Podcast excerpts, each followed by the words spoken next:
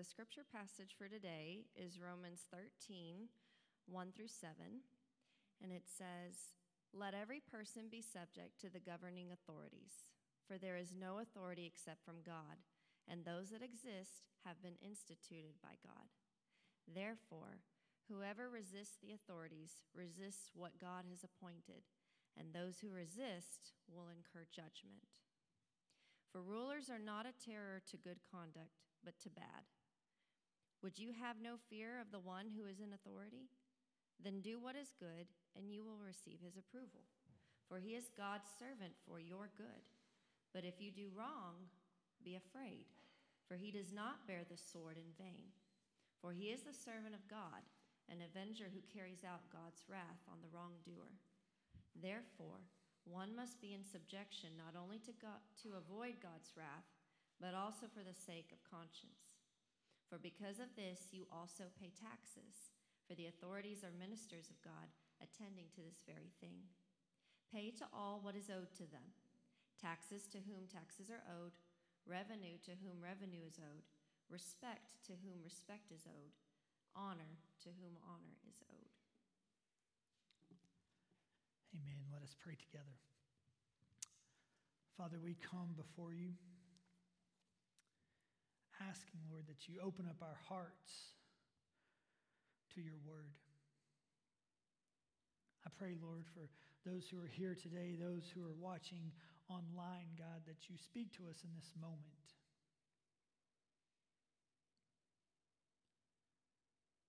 Uh, we thank you for what you've done for us, for making it possible for us to be here through what Christ did on the cross for us. God, may we see your glory in this passage now more. Well, good. And we pray these things in Jesus' name. Amen. Well, good morning, church. It is great to be here today, and it is great to see you, uh, your faces. And for those who are watching online, we want to welcome you as well. Before we get started, I want to say thank you to Trenton and to Samantha and to Lance and Derek for leading us today. Um, it truly is a, a, beautiful thing that this isn't just a youth Sunday, but Trenton's been helping. Derek plays uh, on a regular basis. Trenton does, and um, to, this is what it means. You know, a couple months ago, I, we went through a series called "Growing Young," and what does it look like to, to give keys to young people to have a place in the life of our church that they just don't show up, but they they learn and they get to participate. And even though they're 15 or 16 or 18 or 12, that they truly have something to offer the body of Christ. And without them, the body of Christ would not be as complete. Just as for the person who's 80 or 90 years old, that it takes everyone, truly, every generation to make up the body of Christ. And so I want to say, church, being gracious to, for being able to lead us today and for, for church for allowing us and a church being gracious to, to recognize that it's not just about us, but it's about the body in this moment. So thank you all. And you did a, a marvelous job. And uh, Mandy is out today, and that's why they are filling. And so it, it is a, a, great thing that we have uh, that we can depend upon y'all in this time. We are continuing in our series through Romans. I don't always need to say that, but we are for those who may not know. Last week we looked at Romans chapter 12, verses 9 through 21, and that when we embody the gospel highlights, we, we saw there that it's the body of Christ, that when we embody the gospel, we are transformed in the local church. Uh, and we have to love those inside the church. And when we love those outside the church, we are transformed, and the body of Christ is transformed. And, and I kind of talked about that there is a verse, verse 12 of, uh, verse 9 of uh, chapter 12. Um, I, I apologize. It's verse 12 of chapter 12. And it's there that we see this idea of, of hope and patience and prayer. And it's those three things that are to guide the body of Christ.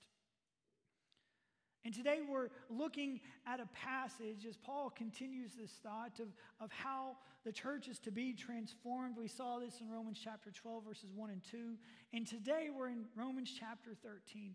And I'm going to be honest with you, it isn't a passage that I would have selected at this time of the year but when you kind of are going through a book, you kind of go to the next passage and you really can't say anything. And if I were to skip it, everybody would notice, well, hey, the pastor, he skipped these verses. He didn't want to talk about them. And so that's one of the great things as we go through a book, and even though we're going through the book of Romans backwards, today we're at a passage that I think is pertinent for us to examine. One that, as we read, it may bring a lot of feelings to us, and that's okay. We may have a lot of thoughts, you may have a lot of thoughts, but, but what I hope in this time is that we can, I know as I was prepared, act upon God's word and allow God's word to penetrate our hearts. I know as I was preparing for this sermon that God spoke to me in this way, that He challenged things in my own life, things that I hold to, things that I have to let go of. And so, the next two weeks, we're going to be in Romans 13, 1 through 7. And so, there is too much to kind of fit into one sermon. I didn't think y'all would want to be here a 50 minute sermon, so we're kind of truncated a little bit, and we're going to follow up next week as we continue to examine that. I don't think that I necessarily have to spell out all the details to this, but, but if we look through church, not church history, but history in general, we see this notion that there are good governments and then there are bad governments. I don't know if I need to spell out the details of the bad governments. We can recognize those, and we don't have to go back very far, just to, the 20th century, and recognize that there are, there are unjust laws. And we also can look throughout history, and we can see that there are unjust laws. And we see people who resist unjust laws. One that you may not be familiar with is a guy named Charles Finney. Yes, Charles Finney. He actually was uh, one of the great revivalists of the, the, the 19th century. But Charles Finney, when he was at Oberlin College, and those students at Oberlin College helped slaves escape the South. There are others who resisted unjust laws, and we also can see history full of people supporting unjust laws. So, what are we to do? In light of what our text today, how are we to understand our relationship with the governing authorities? What does that look like for us? And I hope this week we can really look at this theological foundation, the principle behind this text in Romans 13, 1 through 7. And then from there, next week of Christ, particularly, really some practical ways of how this manifests itself in the body of Christ, particularly here in America in the 21st century. But, church, what I want you to know is this the gospel of Jesus Christ directs our engagement with the governing bodies of our society. The first and foremost, how we relate to the governing authorities, whether they be local or state or federal, the gospel is to direct that engagement. Now, again, I think this goes without saying that there is the dilemma of politics. I experience it, you experience it. We get to participate in our elections. We get to participate in our government in ways that people could have never imagined, that Paul could have never imagined. But sometimes it's a difficult thing to navigate. An opportunity to make up, hear me before we get into any of this today, church, is that this is not an opportunity to make a political statement. I'm not endorsing any candidate or political party, but I'm trying to be faithful to what God's word says. So I want you to hear me in that. The second thing is, is we can't solve every policy issue or to wait, but I believe that we're going to always be exceptions, things that we aren't able to cover but I believe that when we look at Scripture, that there is an adequate word about what is to guide the people of God. So I want you to know that. That this isn't an opportunity to, to speak into any of the situation. In fact, I was, I was hoping that all of this would be over, but it's not. But I think perhaps maybe God has a word for us this day. So the dilemma of politics often goes something like this I support the government if it's the one I elect, and I cannot support the government if it's the one I do not elect. And I know we can, we can laugh a little bit about this because we, we need to to get through this sermon. We're going to have to have a little bit of humor in this. But I think we all can recognize and empathize with a little bit of this. It's so much easier to support a government when it's the person you elect, is it not? I mean, it's just the truth. It's easier to do that. And sometimes when the shoe is on the other foot, it becomes a little bit more difficult.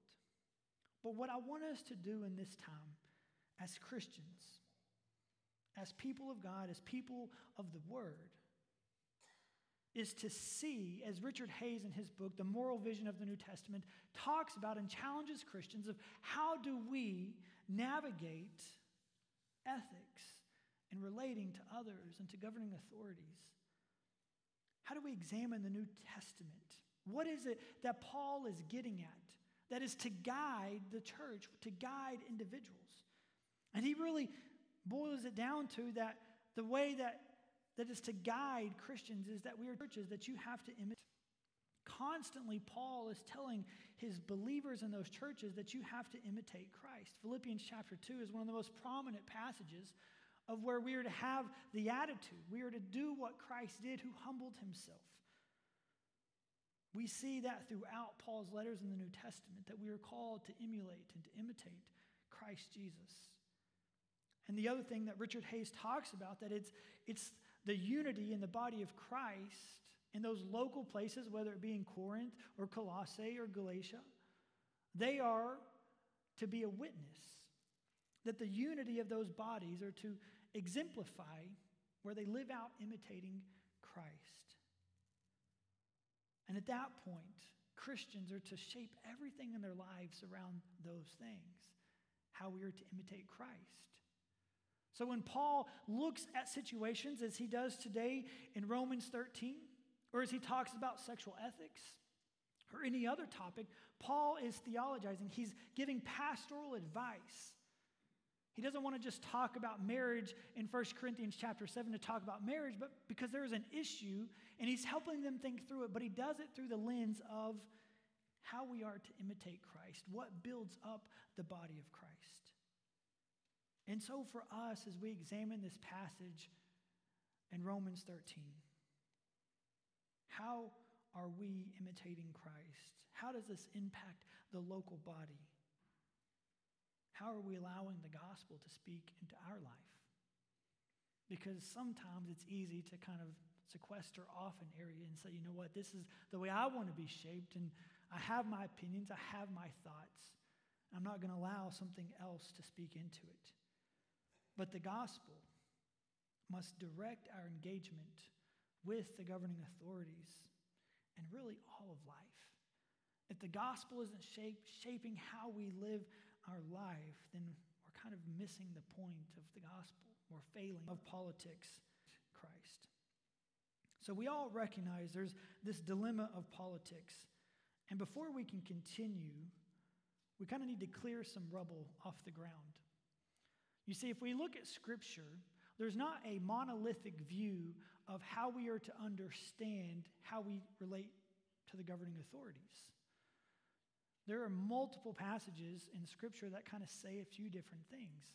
Our text today, Romans 13, 1 through 7, we t- hear this idea about being submissive to the governing authorities. But if you kind of turn a few pages and you go to Revelation chapter 13, and whether that's a government in the future or it's being portrayed as Rome or a little bit of both, we see Revelation chapter 13 and we see that the state is a terrible, terrible thing that oppresses believers. It gives a completely different picture of what we see in that passage.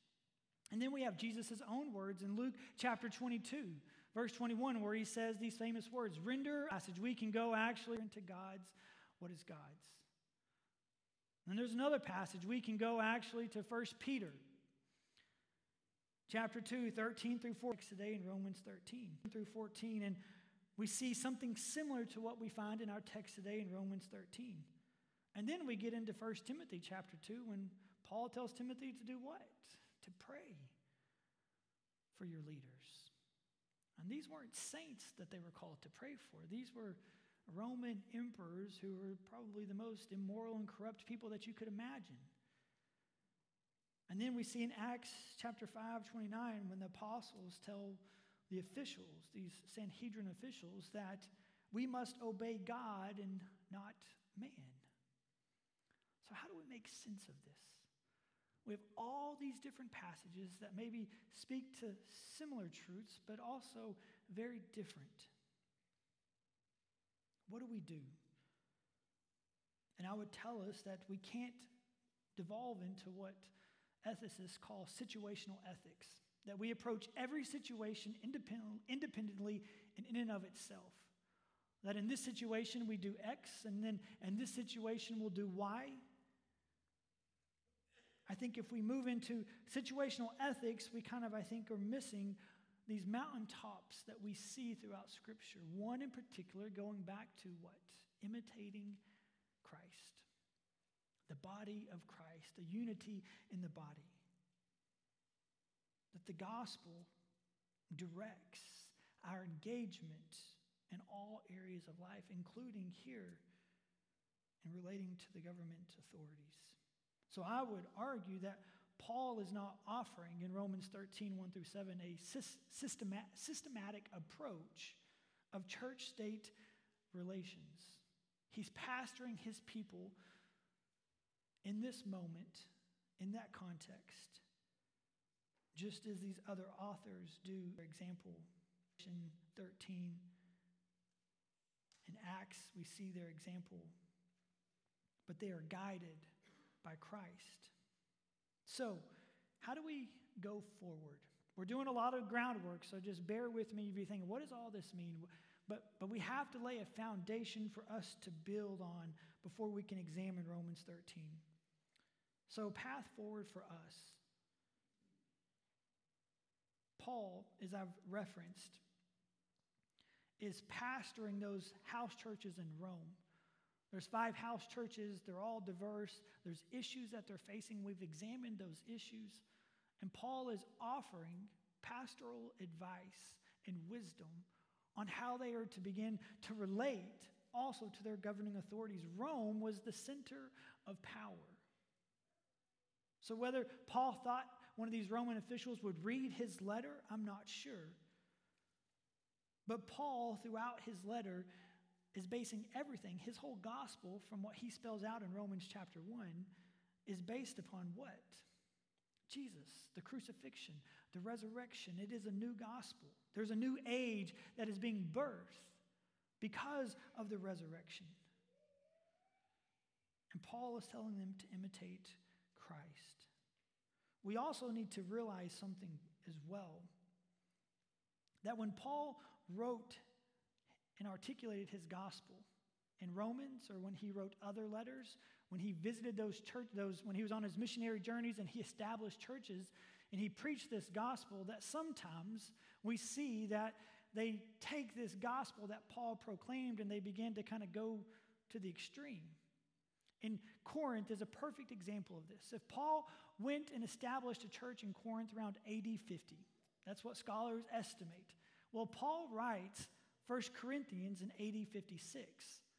Now, if you're not familiar with 1 Corinthians, it's interesting because, one, there's this unity in the body of kind of deep sudden. Paul is having to combat some kind of deviations that they had made with the gospel. Because there's freedom in the gospel, there's freedom in Christ. Paul preached a gospel of freedom. They had taken that freedom to the extreme. 1 Corinthians chapter 5, he tells them and says, There is a man sleeping with his stepmother, and this is unacceptable. You can't do this type of behavior. And they thought, hey, we're free in Christ because, you know, there's, there's grace, and so we can continue to sin.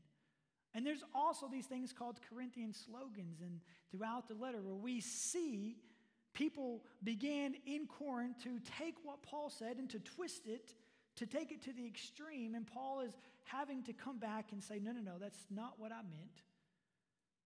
We got to correct this. And sometimes he does this in a very pastoral, loving way, and other times he's very clear. As in 1 Corinthians chapter 5, to the man sleeping with his stepmother, he says, if this guy isn't going to repent, throw him out. Paul, when he gets back to 1 Corinthians, he wrote there, wrote this letter in AD 56. They had kind of overreacted to the gospel he had proclaimed.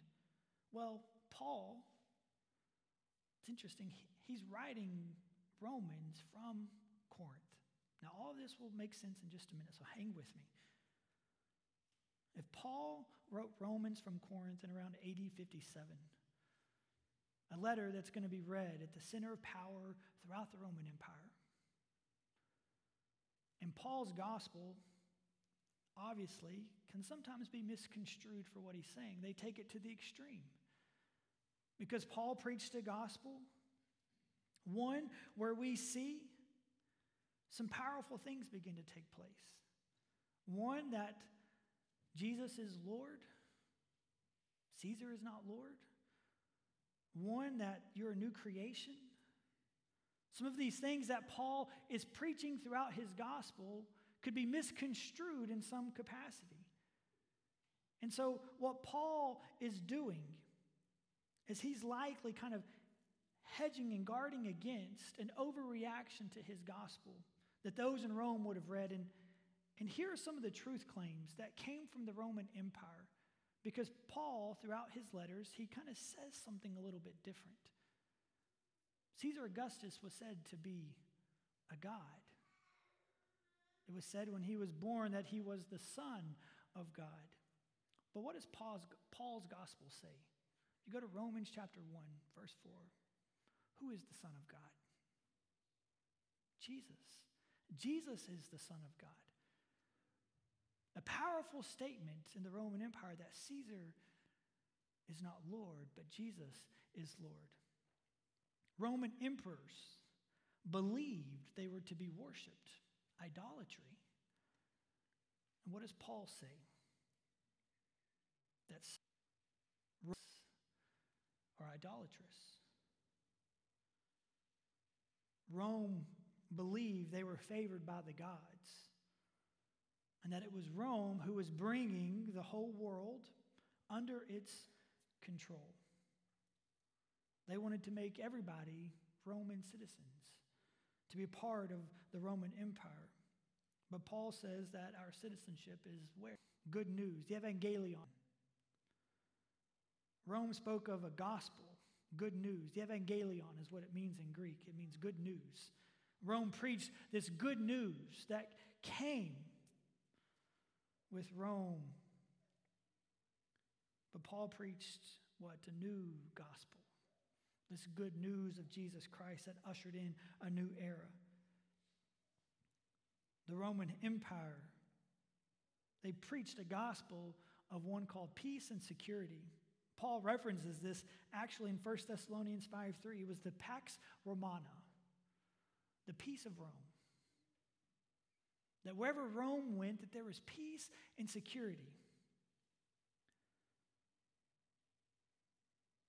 But Paul says in Romans 15 33, and they haven't read, got to that point as they're listening to this letter, those house churches in Rome, he says that God is the God of peace. Philippians chapter 4, verse 7, that Jesus is the one who offers peace that surpasses all understanding. The Roman Empire, they believed that it was sovereign only and that it was the will of the gods for its ongoing success. But Paul said in the gospel he proclaimed that the God of Israel was who was revealed in Christ Jesus is sovereign alone and who one day what every tongue and every knee will confess that he is Lord. So what Paul is doing when he is he's articulating Paul is not communicating what I would call a political gospel. He's articulating the one true gospel but the very things that Paul is saying challenges the narratives and the truth claims made by the Roman Empire. Now, imagine with me, you're listening to this letter being read, you're in one of these house churches, and you're hearing all these things. Oh, Caesar is not Lord. Oh, I'm a citizen of heaven, not of Rome. He's the one who's in control. I can imagine there's some who all of a sudden want to take Paul's words and go to the extreme. And what's the next step in that? It's rebellion. And it's very likely that Paul is, is holding back and saying, no, no, no, this isn't what this is about. It isn't about rebellion, it is about overthrowing Rome. And so then he and he says to him this, let me 1 through 7. And he says to him this Let every person be subject to the governing authorities, for there is no authority except from God, and those that exist have been instituted by God. Now, you've heard all what Paul, Paul says. You're in those house churches, you're ready for some change, but something happens. You hear these words, and the air is sucked out of this room. Just when you thought Paul might say, Yeah, you know what? You can rebel. Paul knew that what would have happened, it would have been if a few hundred people rebel, they would have been quickly ended by the Roman Empire. But I don't even think Paul really wanted them to rebel. But he squashes that thought right there by saying, Be subject to the governing authorities.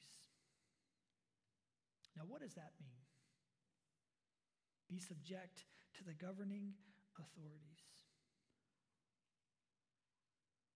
Began his persecutions, Roman emperors, namely Nero at this point, has not began his persecutions just yet, but an emperor before him named Caligula was actually a cross dresser, a very immoral person. You can read about it, the terrible, terrible, terrible person, just as many of them were, and yet Paul tells them to be subject to the governing authorities to submit. It cuts against us, doesn't it, when we hear that word to submit to the governing authorities. I think our sinfulness, we don't like to submit to anything really. I mean, that's the problem of sin in the world is we are what? In disobedience, resisting God. But here Paul tells them let every person be subject, submit to the governing authorities.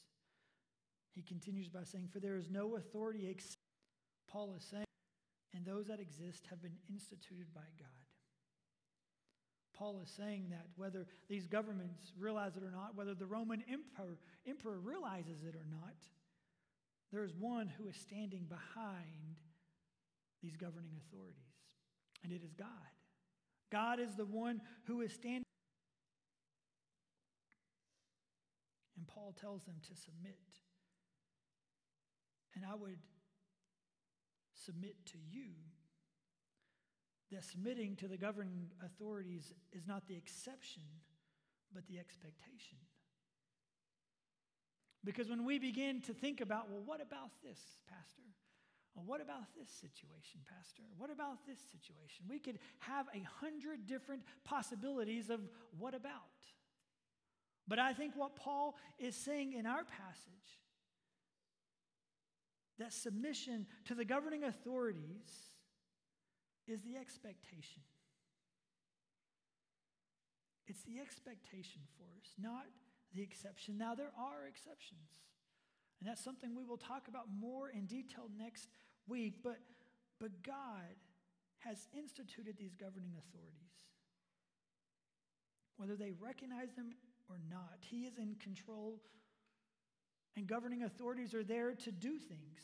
And when they act in good ways, when they uphold justice, because He just told those believers to not take revenge, vengeance is God. And here the state has a responsibility to administer justice, to punish evildoers and wrongdoers.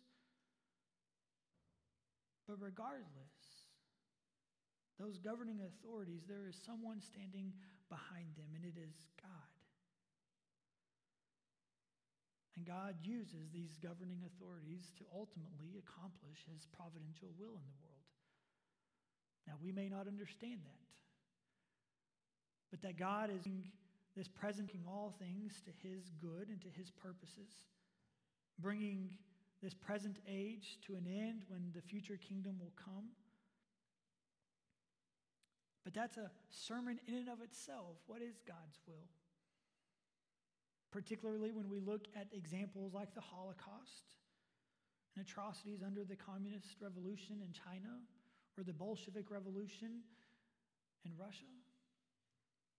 Where's God at in those moments? And I don't want to get into those details, but that's a question we can wrestle with at some point about understanding God's will, what I would call his antecedent will, what God hopes for and longs for, and his consequent will, his permissive will, what God allows in the world.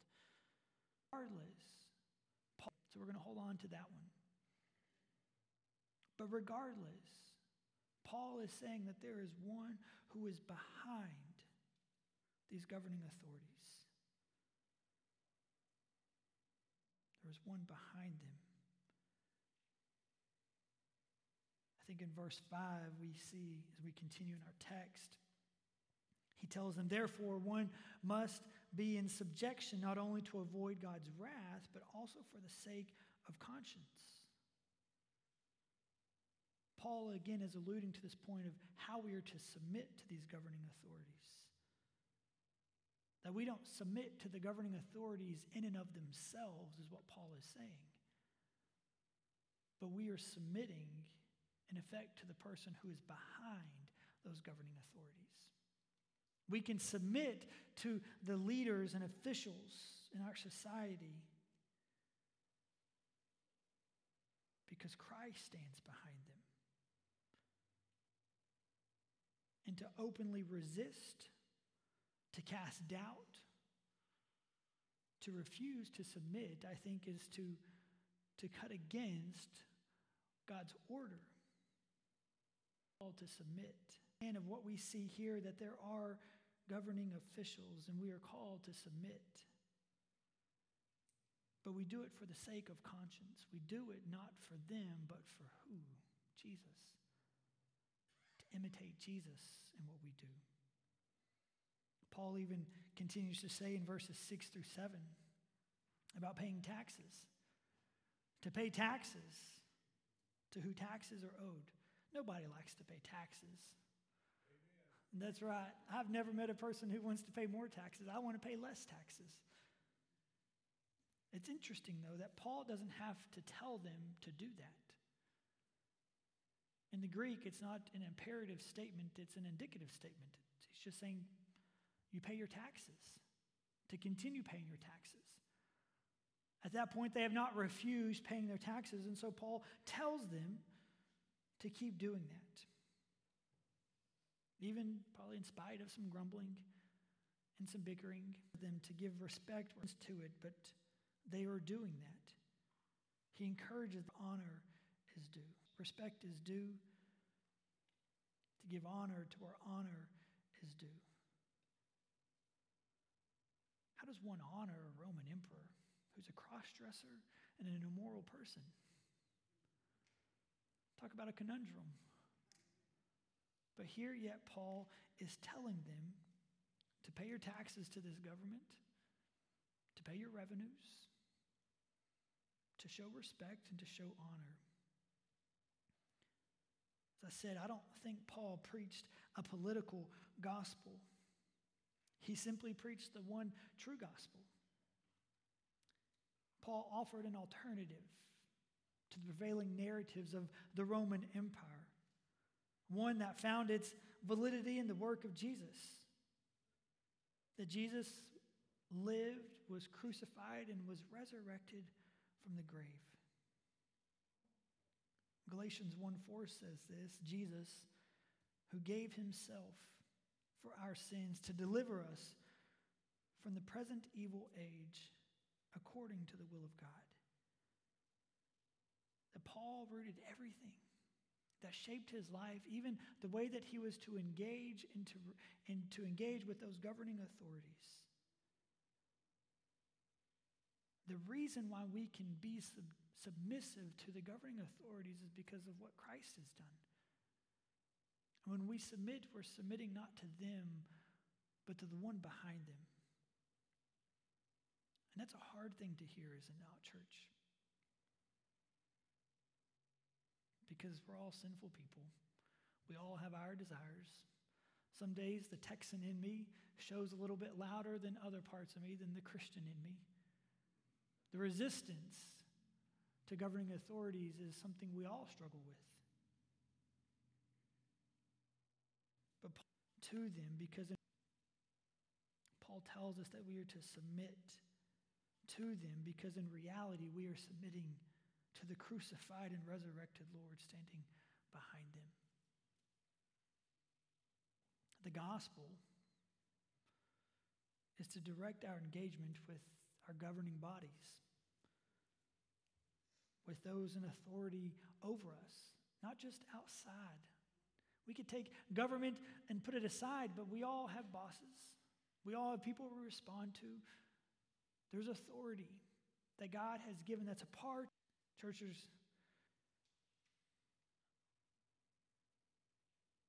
churches, to kind of recap for us,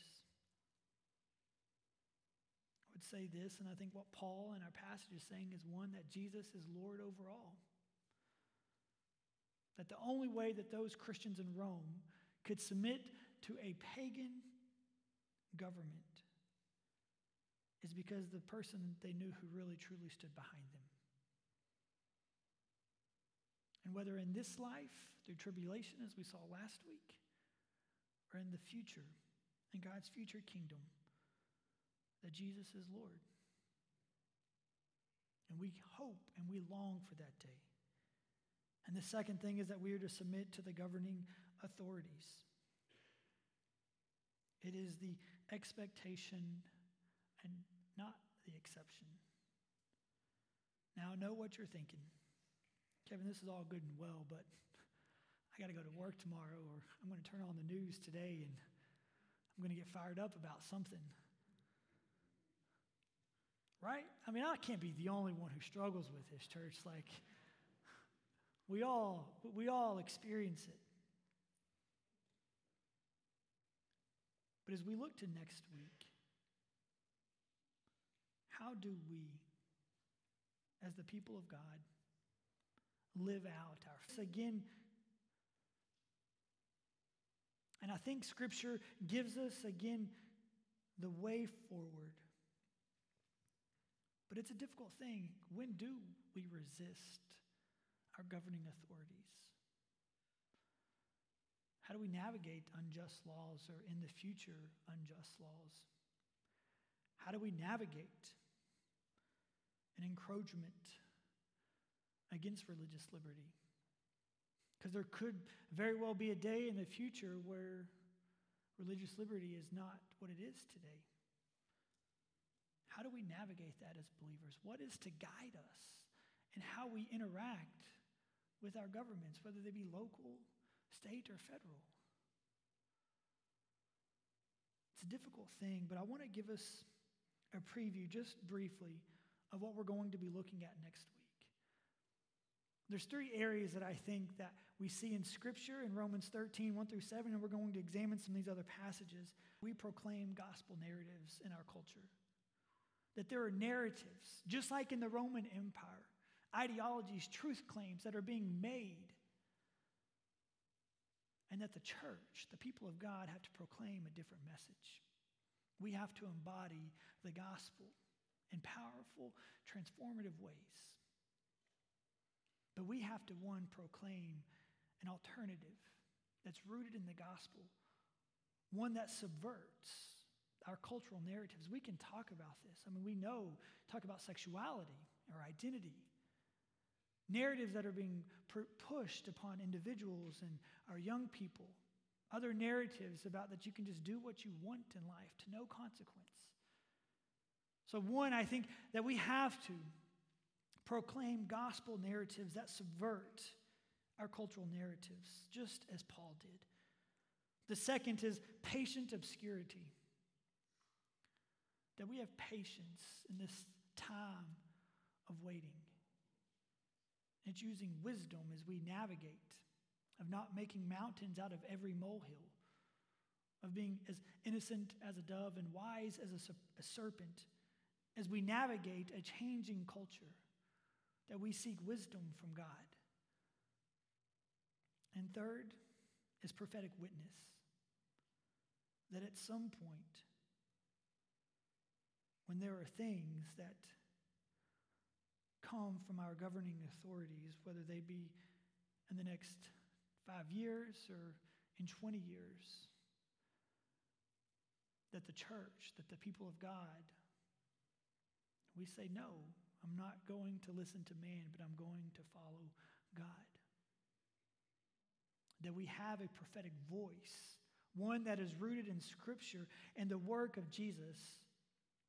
And it allows believers, just as in the book of Daniel with Shadrach, Meshach, and Abednego, were able to against these Babylonian leader and say, You can do to us as you wish, but we will not deny our God.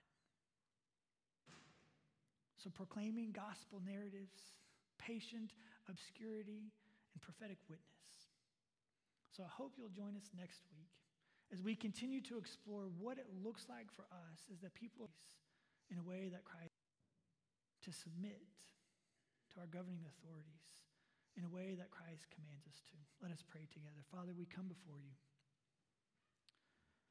God, we thank you for your word. God, we pray for our country. And God, that even when we don't understand all that you're doing, that we trust you.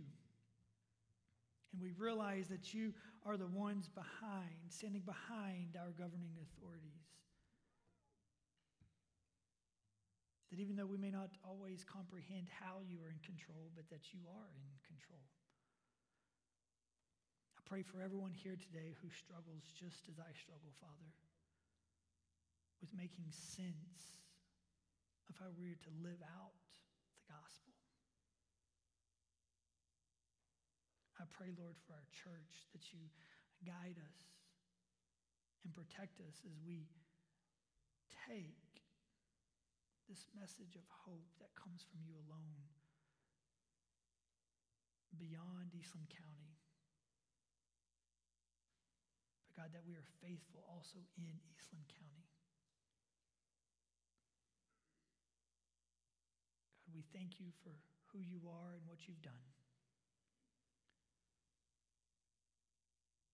Long, Father, for the day that we are all together in your future kingdom, where every knee and tongue will confess that you, we pray these things in your Son, our Lord. How we pray these things in your Son's name. Amen.